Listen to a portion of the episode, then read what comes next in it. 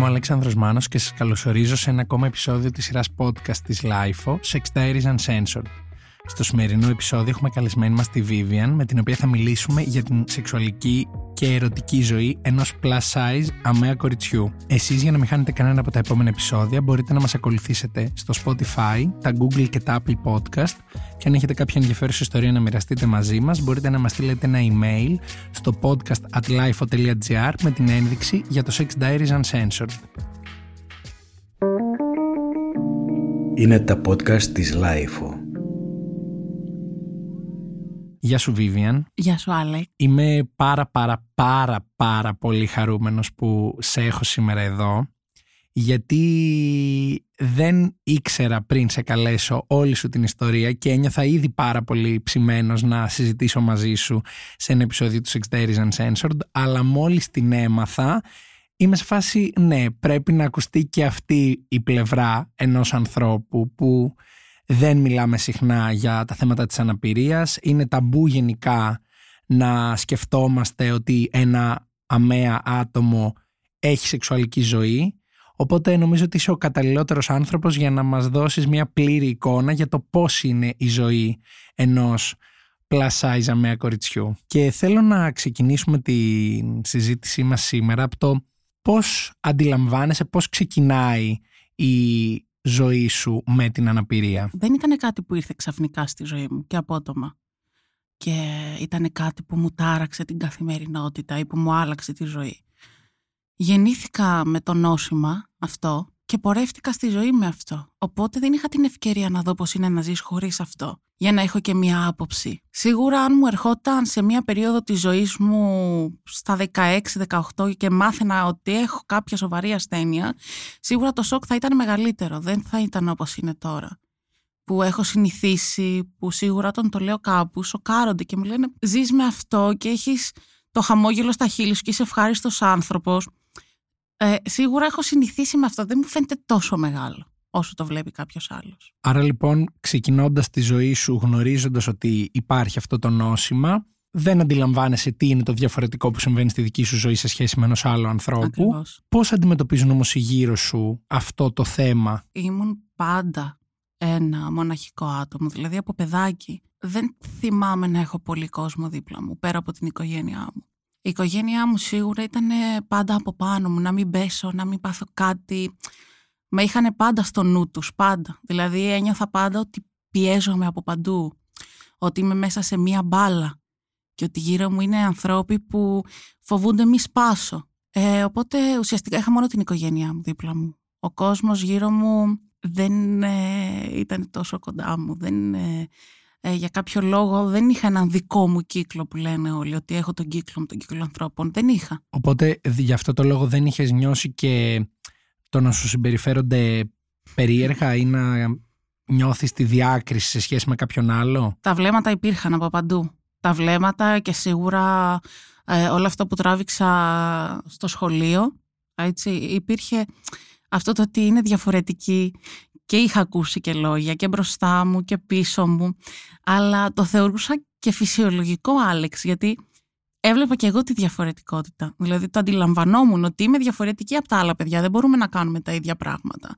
Δεν μπορώ να τρέξω, να κάνω ένα άθλημα όπως οι άλλοι. Και πάντα έμενα, ήμουν το παιδί που έμενε στη γωνία που καθόταν στο παγκάκι, γιατί δεν μπορούσε να κάνει τα άλλα πράγματα. Σε εκείνο το χρονικό σημείο που μιλάμε, στα χρόνια του σχολείου, είχε ξεκινήσει να σε απασχολεί το θέμα των κιλών, ή ήταν κάτι το οποίο ήρθε αργότερα; Τα κιλά ήρθαν σταδιακά, γιατί έμεινα και μεγάλο διάστημα στο κρεβάτι Κάτι το οποίο με ενόχλησε αρκετά γιατί δεν το είχα συνειδητοποιήσει εγώ ως παιδί. Αν δεν μου το λέγαν και άλλοι στην οικογένεια.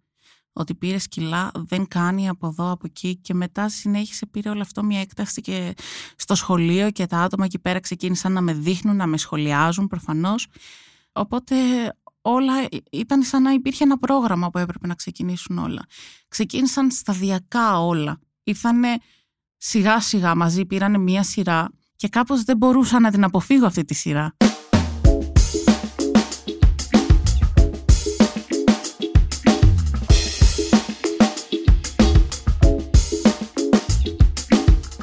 Μέσα σε αυτή τη σειρά πώς ξεκινάει η σεξουαλική σου ζωή, πότε έρχεται η πρώτη εμπειρία, πότε νιώθεις ότι ίσως πρέπει να ξεκινήσεις διαφορετικά, ίσως αντιμετωπίζεις δυσκολίες που ένας άλλος άνθρωπος δεν αντιμετωπίζει σε σχέση με το σεξ; Άργησε πάρα πολύ. Πρώτη φορά που ήρθα σε επαφή, σε ερωτική επαφή, ήταν στα 23 μου.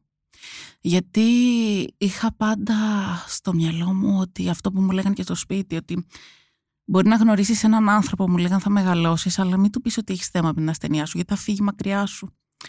Οπότε και εγώ δεν ήξερα πώς να διαχειριστώ όλο αυτό και ήξερα, έλεγα, θα το πω, να μην το πω. Ίσως καλύτερα να κάνω πιο πρώτα φιλίες μαζί με τα γόρια και να μάθουν αυτό από το οποίο πάσχω και να με ερωτευτούν μετά κάπως μαγικά. Οπότε πορευόμουν και εγώ στο μυαλό μου ότι είμαι ένα παιδί με ειδικές ανάγκες που ίσως να μην το αγαπήσουν για αυτό που πραγματικά είναι. Και άργησα πάρα πολύ και δεν ήρθε και όπως ήθελα εγώ να έρθει. Ήρθε τελείως διαφορετικά από εκεί που δεν το περίμενα. Δηλαδή; Δηλαδή με το άτομο με το οποίο πήγα πρώτη φορά, ε, έκανα σεξ πρώτη φορά, ήταν ένα άτομο το οποίο το γνώρισα στις διακοπές, το οποίο με ερωτεύτηκε και τον ερωτεύτηκα με την πρώτη ματιά και ήταν μια άθλια εμπειρία. Άθλια γιατί, γιατί η αρχή φάνηκε πολύ ωραία το, αυτό το έρωτος με την πρώτη ματιά. Ναι, ε, ήταν πιεστικό με πίεσε πάρα πολύ. Και εγώ έλεγα στον εαυτό μου, Φιβή, αν δεν χάσεις τώρα την παρθενιά, ίσως να μην τη χάσεις αργότερα. ίσως να μην σε θελήσει κάποιος άλλος. Μπορεί τώρα να είναι η ευκαιρία σου. Οπότε έγινε λίγο καταναγκαστικά και από τη δική σου τη μεριά και από τη μεριά του άλλου, ο οποίος πίεζε λίγο περισσότερο από όσο Ακριβώς. έπρεπε. Οπότε σίγουρα δεν ήταν η καλύτερη πρώτη εμπειρία. Αλλά πώς ξεκίνησες εσύ μετά από αυτό να βλέπεις το σεξ; Μπορεί να μην ήταν η καλύτερη εμπειρία, αλλά μου άρεσε πάρα πολύ η σωματική επαφή. Η επαφή που μπορείς να έχεις με τον άλλον όταν είστε γυμνοί. Και μου άρεσε το ότι δεν έδωσε τόση σημασία στο σώμα μου όπως έδινα εγώ. Γιατί τρεπόμουν για το σώμα μου. Στα 23 μου να με βλέπει κάποιος γυμνή, να βλέπει σημεία του σώματός μου που δεν τα είχα δείξει εγώ ποτέ ξανά μου, ήταν όλο πολύ καινούριο. Και μου άρεσε η φάση το ότι δεν έδινε σημασία. Οπότε μπήκα στο όλο τρυπάκι να γνωρίσω και άλλο κόσμο. Και ήρθε μόνο του νομίζω. Ήρθε πολύ μόνο του. Και αυτό που με έμεινε μένα στο κεφάλι ήταν με το που το γνώριζα κάποιον, έλεγα κατευθείαν για την πάθησή μου. Γιατί έλεγα ότι καλό είναι να ξέρει, θα δει τα σημάδια από τις επεμβάσεις που έχω στο σώμα μου. Οπότε να μην έρθει προς εκπλήξεως ή αηδιάσει. Περισσότερο φοβόμουν να αηδιάσει ο άλλος.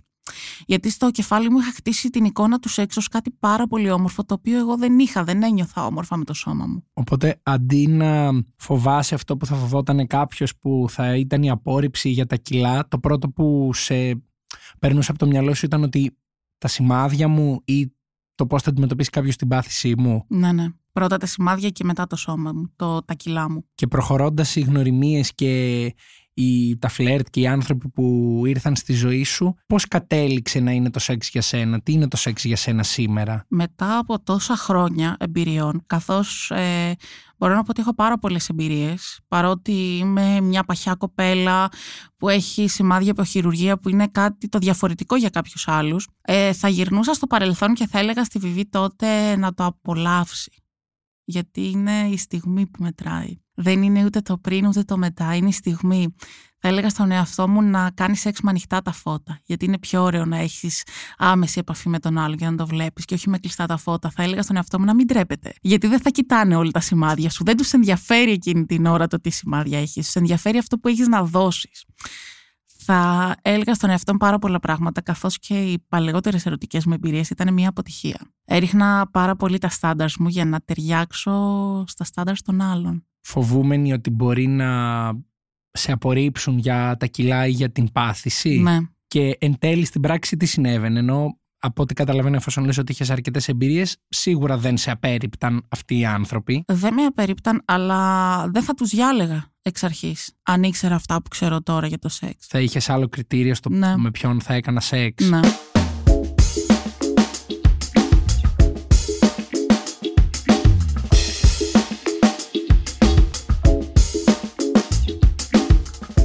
Προσπαθώ να καταλάβω και να μπω λίγο μέσα στο μυαλό σου και σε αυτές τις εμπειρίες που μου περιγράφεις και αντιλαμβάνομαι ότι ίσως και κάποιοι σύντροφοι τότε έβλεπαν εσένα ως φετίχ, ε, ε, ικανοποιούσαν με εσένα το φετίχ τους; Ακόμη και σήμερα, τι εννοείς; Δεν έχει πάψει να υπάρχει αυτό. Πώς το αντιμετωπίσεις αυτό, ενώ πώς το αντιλαμβάνεις ότι κάποιος σου μιλάει και σε προσεγγίζει ερωτικά με σκοπό να κάνεις σεξ μαζί σου επειδή έχεις χ κιλά και όχι ψ κιλά και τι κάνεις όταν το αντιληφθείς; Άλεξ, στην αρχή που δεν ένιωθα καλά με το σώμα μου, γιατί έχω περάσει κι εγώ από αυτή τη φάση μέχρι να φτάσω στο σήμερα, νόμιζα ότι είναι κάποιο κοπλιμέντο όλο αυτό. Δεν ήξερα ακριβώς τι παίζει. Λέω, του αρέσουν οι παχουλές, ωραία.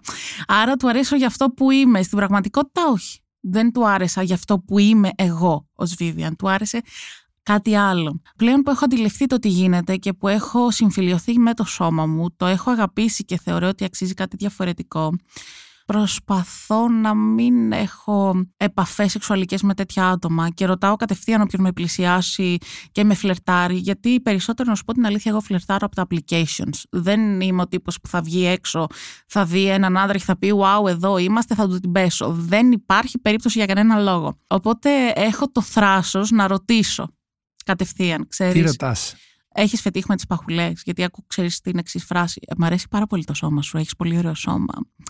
Και εγώ μπαίνω στο τρυπάκι και σκέφτομαι ωραίο με ποια δεδομένα είναι ωραίο. Ωραίος προς τι. Και λέω θα τον ερωτήσω κατευθείαν, γουστάρεις χοντρές. Ε, γιατί υπάρχουν και τα άτομα που θέλουν και είναι κάποιοι άνθρωποι που θα μου πούνε όχι, αλλά οι περισσότεροι με πλησιάζουν ως ε, φετίχ, με βλέπουν ως φετίχ. Ω κυρίαρχο του παιχνιδιού. Ω το ότι ε, υπάρχουν και αυτοί που θέλουν να σε ταΐζουν, τους καυλώνουν να σε ταΐζουν. Ε, ομολογώ ότι αυτό δεν το έχω ξανακούσει. Ε, μαθαίνω νέες πληροφορίες μαζί σου σήμερα. Και τι κάνεις στην περίπτωση που αντιληφθείς ότι αυτός που σε προσεγγίζει, σε προσεγγίζει λόγω φετίχ; Τον αποφεύγω.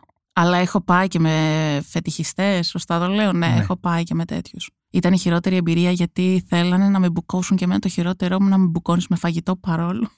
Μου αρέσει πάρα πολύ. Ναι, εντάξει, όταν αντιλαμβάνει ότι ο άλλος θέλει απλά να εξυπηρετήσει ένα σκοπό και δεν θα σου προσφέρει φαγητό για να χορτάσεις και να. Από ευγένεια. Και από ευγένεια. ναι. ναι, είναι λογικό να, να μην αρέσει σε κανέναν ναι. αυτό. Σκεφτόμουν όσο το έλεγες αυτό ότι ζούμε σε μια κοινωνία που ένα plus size άτομο βιώνει απίστευτες ε, ρατσιστικές συμπεριφορές και εισπράττει τρομακτικά κακά σχόλια και ότι παράλληλα το ίδιο άτομο είναι φετίχ για κάποιους ανθρώπους. Πώς βιώνεις εσύ αυτή την αντίθεση; Είναι πολύ άρρωστο να θέλουν, να το πω ε, ελεύθερα μιλάω, να σε γαμίσουν παρά να σε κυκλοφορήσουν.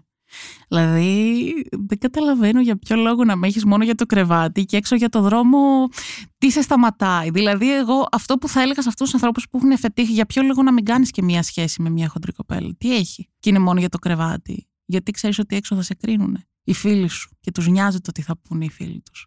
Και όχι μόνο στους άντρες, στους straight έτσι, αναφέρομαι και στις γυναίκες, γιατί και με τις γυναίκες είχα τέτοια θέματα. Σε ερωτική προσέγγιση. Ναι. Συνήθως τα άτομα που προσεγγίζουν εσένα με αυτό το φετίχ είναι και αυτά plus size; Και το ρωτάω ακριβώς έτσι όπως μου ήρθε στο μυαλό, δεν ξέρω αν στέκει αυτή η ερώτηση. Είναι ακραία γυμνασμένη. Ακραία. Δηλαδή συνήθως είναι personal trainers, είναι ε, bodybuilders, τέτοια άτομα είναι. Full, full, δεν έχεις ιδέα. Και λέω, πω, πώς το ρίξε αυτό το κομμενάκι. Και μετά λέω, Βιβί, μη χαίρεσαι τόσο πολύ. Για άλλο λόγο είναι εδώ πέρα. Οπότε πλέον από τη στιγμή που άτομα που έχουν τέτοιο φετίχ δεν σε αφορούν, δεν θα μπεις στη διαδικασία να έρθεις σε επαφή μαζί τους ή να τους γνωρίσεις. Δεν είμαι αντικείμενο. Δηλαδή, όταν κάποιος σε κάνει να νιώθεις αντικείμενο, πλέον σταματάει όλη η επαφή. Δεν υπάρχει επαφή. Δεν θα είναι εκεί δική σου ευχαρίστηση. Ξέρεις ότι θα είναι μόνο εκείνο η ευχαρίστηση. Τι κάνεις λοιπόν πλέον στην ε, αναζήτηση συντρόφου, πώς ψάχνεις κάποιον ή κάποια που θα περάσετε όμορφα ή θα γνωριστείτε ή θα κάνετε σεξ έχοντας αποκλείσει όλα αυτά τα άτομα που σε έχουν φετιχοποιήσει. Ε, είμαι καθαρά εγκεφαλικός άνθρωπος Οπότε μου αρέσει πολύ να μιλάω με τον άλλον για διάφορα πράγματα. Μπορεί να, ε, να με καυλώσει το παραμικρό μέσα στην καθημερινότητά του που κάνει ο άλλος, κάτι που λέει, τα πιστεύω του, παρά κάτι σεξουαλικό που μπορεί να μου πει. Οπότε τα κριτήριά μου είναι να έχω μια εγκεφαλική επαφή πρώτα με τον άλλο και μετά μια σωματική.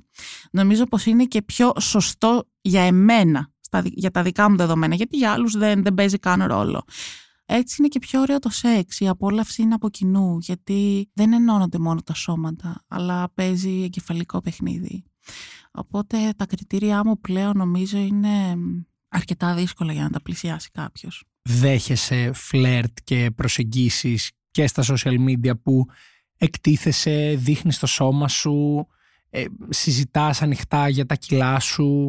Πώς, σε έχει, πώς έχει επηρεάσει η έκθεση το φλερτ σου. Σε προσεγγίζουν περισσότερο κάποιους που ενδεχομένως να μην είναι πολύ ok με αυτό βλέποντας εσένα να το προβάλλεις και να το δείχνεις και να το επικοινωνείς μαζεύεται; Πού, πού βρίσκεται η αλήθεια μέσα σε αυτό; Νομίζω πως η έκθεση στα social είναι πάρα πολύ δύσκολο για εμένα. Δεν ξέρω αν για κάποια άλλη πλασάει κοπέλα είναι εύκολο.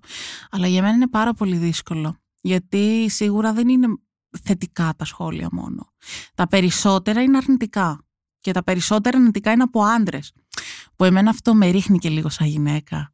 Γιατί λέω, μήπως χάνεται κάπου εκεί πέρα ε, η εικόνα μου για το πώς με βλέπαν οι άλλοι. Κάποιες φορές νιώθω ότι μήπως αυτός που θα πήγαινε μαζί μου, θα έκανε κάτι μαζί μου τώρα δεν θα κάνει γιατί με βλέπει να κάνω τέτοια βιντεάκια. Αλλά αυτό δεν θέλω να με σταματήσει ποτέ από το να είμαι αυτός μου. Δεν μπορώ. Αλλά σίγουρα είναι περισσότερα τα αρνητικά σχόλια παρά το φλερτ στα social.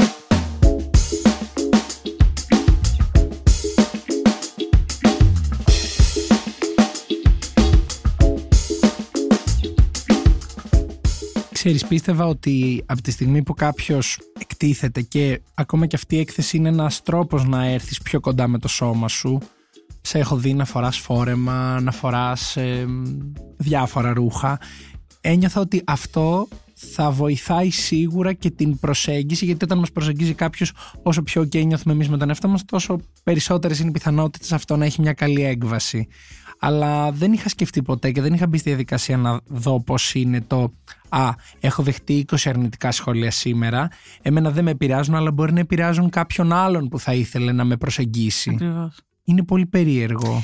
Είναι πολύ διαφορετικό να δεις έξω έναν άνθρωπο που έχει αέρα και αυτοπεποίθηση και να πεις αυτός ο άνθρωπος μου κάνει το κλικ, με τραβάει, θέλω να τον γνωρίσω και είναι αλλιώς να τον δεις στα social. Δηλαδή ε, είναι τελείως διαφορετικό πράγμα. Εγώ αυτό πιστεύω ότι μπορεί έξω να με προσέγγιζε κάποιος αν με έβλεπε τι αέρα έχω την αυτοπεποίθησή μου, το ότι χαμογελάω παρά από τα social. Δέχεσαι μηνύματα στα social πεσηματικά. Ναι, αρκετά. Αλλά δεν είναι αυτό που εμένα μου αρέσει. Εννοείς δεν είναι ο τρόπος προσέγγισης αυτός επειδή είναι ξερό πέσιμο; Ακριβώς. Δεν είναι τρόπος προσέγγισης μέσα από τα social, όχι. Δεν νομίζω πως αρέσει σε καμία γυναίκα. Σκέφτομαι ότι το λες εσύ αυτό που μου είπες πριν ότι φλερτάρεις μέσω Tinder. Tinder. Το TikTok σίγουρα και το Instagram δεν είναι Tinder όμως. Υπάρχει okay. τεράστια διαφορά. Οπότε διαφορετικά θα αντιμετωπίσεις ένα μήνυμα που θα δεχτείς στο Tinder από ότι στο Instagram. Ακριβώς. Που μπορεί να σου λέει το ίδιο πράγμα. Ακριβώς. Ότι γεια σου κούκλα. Ναι, ναι, ναι, ακριβώς. Θέλω να βγούμε, ναι, δεν ξέρω τι. Ναι, γιατί εκεί νομίζω ότι στα social δεν δίνω και το θάρρος ο άλλος να μου μιλήσει. Δεν δείχνω ότι ξέρεις, ψάχνω με, θέλω κάποιον να γνωρίσω και αυτά. Οπότε για ποιο λόγο να μου στείλεις τέτοιο μήνυμα; Ενώ στο Tinder το φαίνεται ότι ψάχνουμε προφανώς, έτσι. Ποια είναι η τελευταία σεξουαλική εμπειρία που θυμάσαι; Με έναν άνθρωπο που είχα ξανά επαφή. Από έναν φίλο θα έλεγα. Πολύ καλό φίλο, εισαγωγικά το φίλος. Αλλά σίγουρα δεν ήταν και η καλύτερη στιγμή μου η τελευταία μου σεξουαλική επαφή. Θέλεις να πεις κάτι περισσότερο γι' αυτό ή θέλεις να μας πεις την καλύτερη σεξουαλική επαφή που έχεις να θυμάσαι; Η καλύτερη σεξουαλική επαφή που είχα ήταν σίγουρα με γυναίκα. Νομίζω ότι οι γυναίκες ξέρουν και να σου φερθούν διαφορετικά από ότι ένας άντρας. Γιατί δεν είναι μόνο η κάβλα, άντε πάμε να γαμίσουμε, να φύγουμε, να φύγουν τα πρώτα. Και η τελευταία μου σεξουαλική επαφή ήταν τόσο βαρετή, γιατί τον ενδιέφερε να τελειώσει πρώτος. Κάτι που δεν μου είχε ξανασυμβεί με αυτόν τον άνθρωπο. Οπότε ξενέρωσα τη ζωή μου και ναι. Μιλώντας για τις επαφές με γυναίκες, ε, δεδομένου του ότι αυτό από ό,τι αντιλαμβάνομαι προέκυψε στην πορεία της σεξουαλικής σου ζωής. Από τα 14 το γνωρίζω. Α, ότι μου αρέσουν οι κοπέλες και ναι, δεν είναι okay, ξαφνικά στη Λάθος δικό μου, γιατί από τη διήγηση, επειδή ξεκίνησε με αγόρι, ναι. κατάλαβα ότι αυτό προέκυψε. Ναι, ναι, ναι. Ποιες είναι οι διαφορές που θα εντόπιζες στην προσέγγιση ή και στο σεξ μεταξύ ενός άντρα και μιας γυναίκας; Δεν θέλω να μειώσω τους άντρες εκεί έξω, να νιώσουν περίεργα. Για τις δικές μου όμως εμπειρίες θα μιλήσω καθαρά πως οι άντρες δεν ξέρουν, δεν έχουν μάθει να ικανοποιούν μια γυναίκα. Δηλαδή νομίζω ότι τους βάζω να κάνουν κάτι πάρα πολύ δύσκολο και υπάρχει όλο αυτό το άγχος και από τη μεριά μου μετά που δεν βγαίνει σε καλό. Ενώ οι γυναίκες είναι γεμάτες αυτοπεποίθηση, ξέρουν ακριβώς πού να αγγίξουν, πώς να σου φερθούν.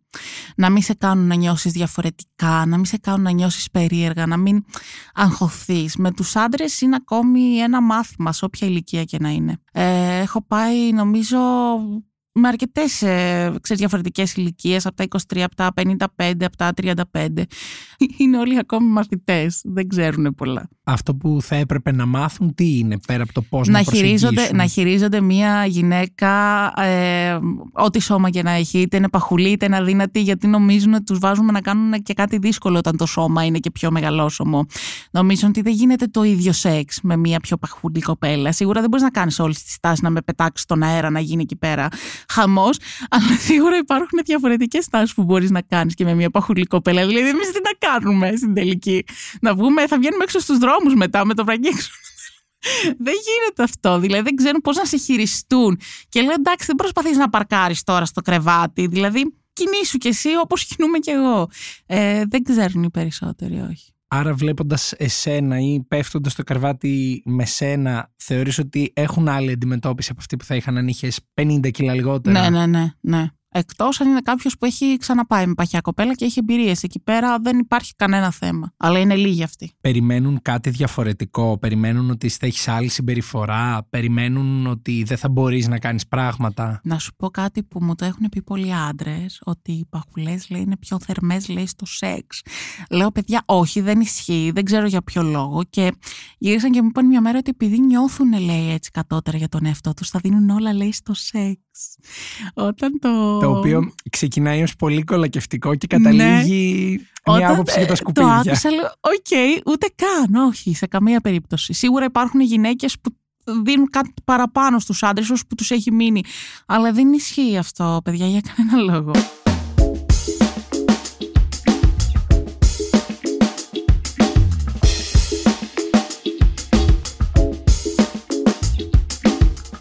Μου αρέσει που είπες αυτό γιατί ήθελα να σε ρωτήσω από την αρχή αλλά ξέρεις ήθελα λίγο να προχωρήσει η κουβέντα.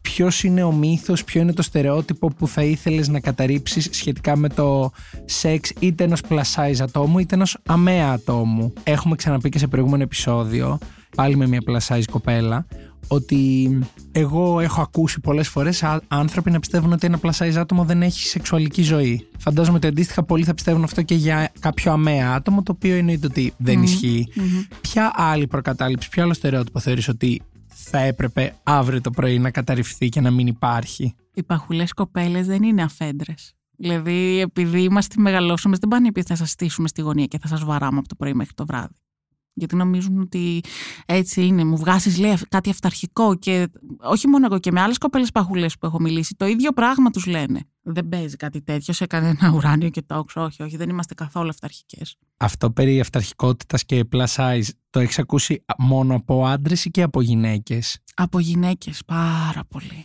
Πάρα πολύ. Και εμένα μου το έχουν ζητήσει άντρες, λόγω του ότι είμαι πιο μεγαλόσωμη και μου το ζητάνε άντρες που είναι αρκετά μεγαλόσωμη, σε μυϊκή, έτσι, όχι ότι είναι πιο παχουλή από μένα, ε, γιατί δεν ξέρω για κάποιο λόγο τους αρέσει τόσο πολύ να τους ε, μειώνει μια παχουλή κοπέλα. Πολύ βαθύ αυτό που πήγα να σκεφτώ, αλλά ήθελα να σε ρωτήσω, δεδομένου ότι πολλοί και σε έχουν επιλέξει και ενδεχομένως σε έχουν απορρίψει λόγω των κιλών σου, τα κιλά είναι κριτήριο για σένα σχετικά με το άτομο το οποίο θα προσέγγιζες; Όχι, για κανένα λόγο. Δηλαδή, νιώθεις οικία με ένα επίσης πλασάιζ άτομο ή όχι οικία με ένα όχι πλασάιζ άτομο; Το ίδιο είναι για μένα όλα τα σώματα. Δεν μπορώ να το δω διαφορετικά γιατί είναι αυτό που μου δίνεις εσωτερικά. Το εξωτερικό άλλο πράγμα θα με βολέψει. Όχι το σώμα σου όπως και να είναι. Όλα γίνονται, όλα. Κάνεις τη δουλειά σου, δεν έχει να λέει. Όση ώρα συζητάμε, σκέφτομαι ότι πάλι κάπως η συζήτηση καταλήγει στα κιλά και στο plus size κομμάτι. Πράγμα που με κάνει να καταλάβω ότι μάλλον κοινωνικά έχουμε ακόμα πολύ δρόμο να διανύσουμε για να μην μας απασχολεί ούτε ω θέμα συζήτηση στα κιλά του απέναντί μας. Εμένα προσωπικά δεν με απασχολεί, απλά αντιλαμβάνομαι ότι και στο σεξ γυρνάνε συχνά γύρω από τα κιλά και το σώμα. Ναι. Πώς είναι όμως η αμαία πλευρά όλου αυτού που συζητάμε, δηλαδή πέρα από το οπτικό του ότι μπορεί κάποιος να έχει σημάδια από επέμβαση, πώς μπορεί στην πράξη η σεξουαλική του ζωή να επηρεάζεται από την αναπηρία που έχει; Πίστευα ότι θα είναι κάτι πάρα πολύ δύσκολο και αρνητικό.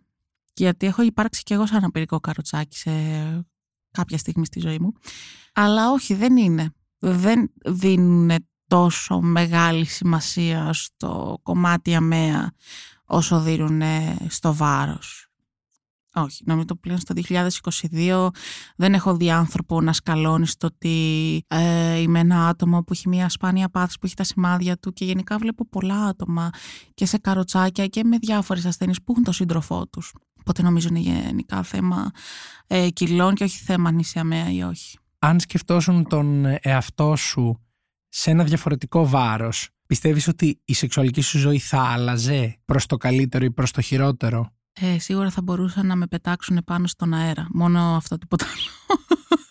Αυτό είναι το μοναδικό που θα Είναι ήθελες. το μοναδικό το παραπονό μου. Δεν με έχουν σηκώσει μέχρι τώρα. Πέρα από αυτό όμως που το ακούω και το καταλαβαίνω full, επίσης να ξέρεις ότι ούτε εμένα με έχουν πετάξει ποτέ στον αέρα. Οπότε μάλλον είναι αλλού το πρόβλημα. ναι. Δεν υπάρχουν οι κατάλληλοι άνθρωποι να έχουν αυτά τα skills. Πιστεύεις ότι με λιγότερα κιλά θα άλλαζε ή με περισσότερα αντίστοιχα η σεξουαλική σου ζωή; Τα- Την ίδια ευχαρίστηση πιστεύω θα είχα. Δεν αλλάζει. Δηλαδή, δεν το έχω σκεφτεί ποτέ αυτό, αλλά στα, μπαμ στα γρήγορα τώρα που το κάνω μία εικόνα, νομίζω πως όχι. Δηλαδή, συγγνώμη κιόλας, αλλά τρύπα είναι. Πάλι σε τρύπα θα μπει. Δεν θα αλλάξει κάτι στην ουσία. Δεν θα αλλάξει τίποτα. Μόνο στην κίνηση θα μπορούσε αυτό το να με πετάξει στον. αέρα. Τίποτα άλλο. Δηλαδή, κατά τα άλλα, δεν έχω παράπονο. Κοινωνικό μήνυμα. Α πετάξει κάποιος τη Α, Vivian στον πραγματικά αέρα. έχω σκάσει τόσα χρόνια το λέω. Παρακαλούμε πολύ. Λίγο πριν κλείσουμε, αυτό που θα ήθελα να σε ρωτήσω και νομίζω ότι είναι σημαντικό να ακουστεί είναι τι θα συμβούλευες σε κάποιο άτομο που μας ακούει, τι θα του έλεγες σε σχέση είτε με την αναπηρία του είτε με τα κιλά του και ό,τι επηρεάζουν και όπως επηρεάζουν αυτά τη σεξουαλική του ζωή από τη δική σου εμπειρία. Ε, θα πω κάτι που μου είχε πει ένας φίλος μου πριν πάρα πολλά χρόνια. Παιδιά, να είστε αυτό σας. Όλοι κάνουν σεξ. Οι κομπλεξικοί όμως όχι. Το ακούω αυτό που λες. Νομίζω ότι είναι πολύ περίεργο να υπάρχουν τόσα πολλά κόμπλεξ στην πιο όμορφη ενδεχομένως απόλαυση που υπάρχει στη ζωή πολλών ανθρώπων και να επηρεάζει τόσο πολύ και τους ανθρώπους που έρχονται σε επαφή γιατί αν έχεις εσύ κόμπλεξ και ο άλλος να μην έχει θα επηρεαστεί η σεξουαλική σας ζωή από αυτό. Απλά παράλληλα ξέρεις νιώθω ότι όσο δεν συζητάμε για αυτά και όσο τα άτομα με ανεπηρία ή τα plus size άτομα ή οποιαδήποτε ε, κοινωνική ομάδα θεωρούνται από την πλειοψηφία ως άτομα που δεν τους απασχολεί το σεξ, δεν έχουν ανάγκη να κάνουν σεξ, δεν μπορούν να κάνουν σεξ, τόσο πιο μακριά είμαστε από το κανένας να μην έχει κόμπλεξ για αυτό που είναι και για αυτό που κάνει Να. στο σεξ με το άτομο που επιλέγει. να ανοίγετε το μυαλό σας στο σεξ, άμα δεν μπορείτε να το ανοίξετε κάπου αλλού, γιατί είναι κάτι πάρα πολύ όμορφο. Όχι απλά επειδή είναι μια ευχαρίστηση, επειδή είναι μια σαρκική επαφή. Είτε με τον εαυτό σου μπορεί να είναι αυτό, είτε με τον σύντροφό σου. Αλλά απλά κάντο. Απλά κάντο, απλά άνοιξε το μυαλό σου. Υπάρχουν πολύ ωραία πράγματα στο σεξ που μπορείς να κάνεις με πολλούς διαφορετικούς ανθρώπους και μαζί και, και χώρια. Vivian, σε ευχαριστώ πολύ για αυτή την όμορφη κουβέντα Εγώ και σε ευχαριστώ ελπίζω, πάρα πολύ. ελπίζω να μείνει και να αλλάξει κάτι έστω και στα αυτιά ενός ανθρώπου, στο μυαλό ενός ανθρώπου μετά από αυτό το επεισόδιο και χαίρομαι πολύ που τα είπαμε γιατί μου άνοιξε ένα παράθυρο σε μια πλευρά του σεξ που δεν είχα εικόνα και χαίρομαι πολύ γι' αυτό. Σε ευχαριστώ πάρα πολύ γιατί μου δώσεις μια τεράστια ευκαιρία να μιλήσω. Αυτό. Είμαι ο Αλέξανδρος Μάνος και αυτό ήταν ένα ακόμα επεισόδιο της σειράς podcast της LIFO, Sex Diaries Uncensored. Στο σημερινό επεισόδιο είχαμε καλεσμένη μας τη Vivian, με την οποία μιλήσαμε για την ερωτική και σεξουαλική ζωή ενός plus size αμαία κοριτσιού. Εσείς για να μην χάνετε κανένα από τα επόμενα επεισόδια μπορείτε να μας ακολουθήσετε στο Spotify, στα Google και τα Apple Podcast. Ηχοληψία, επεξεργασία και επιμέλεια, Φαίδωνας Χτενάς και Μερόπη Κοκκίνη. Ήταν μια παραγωγή της Λάιφο. Είναι τα podcast της LiFO.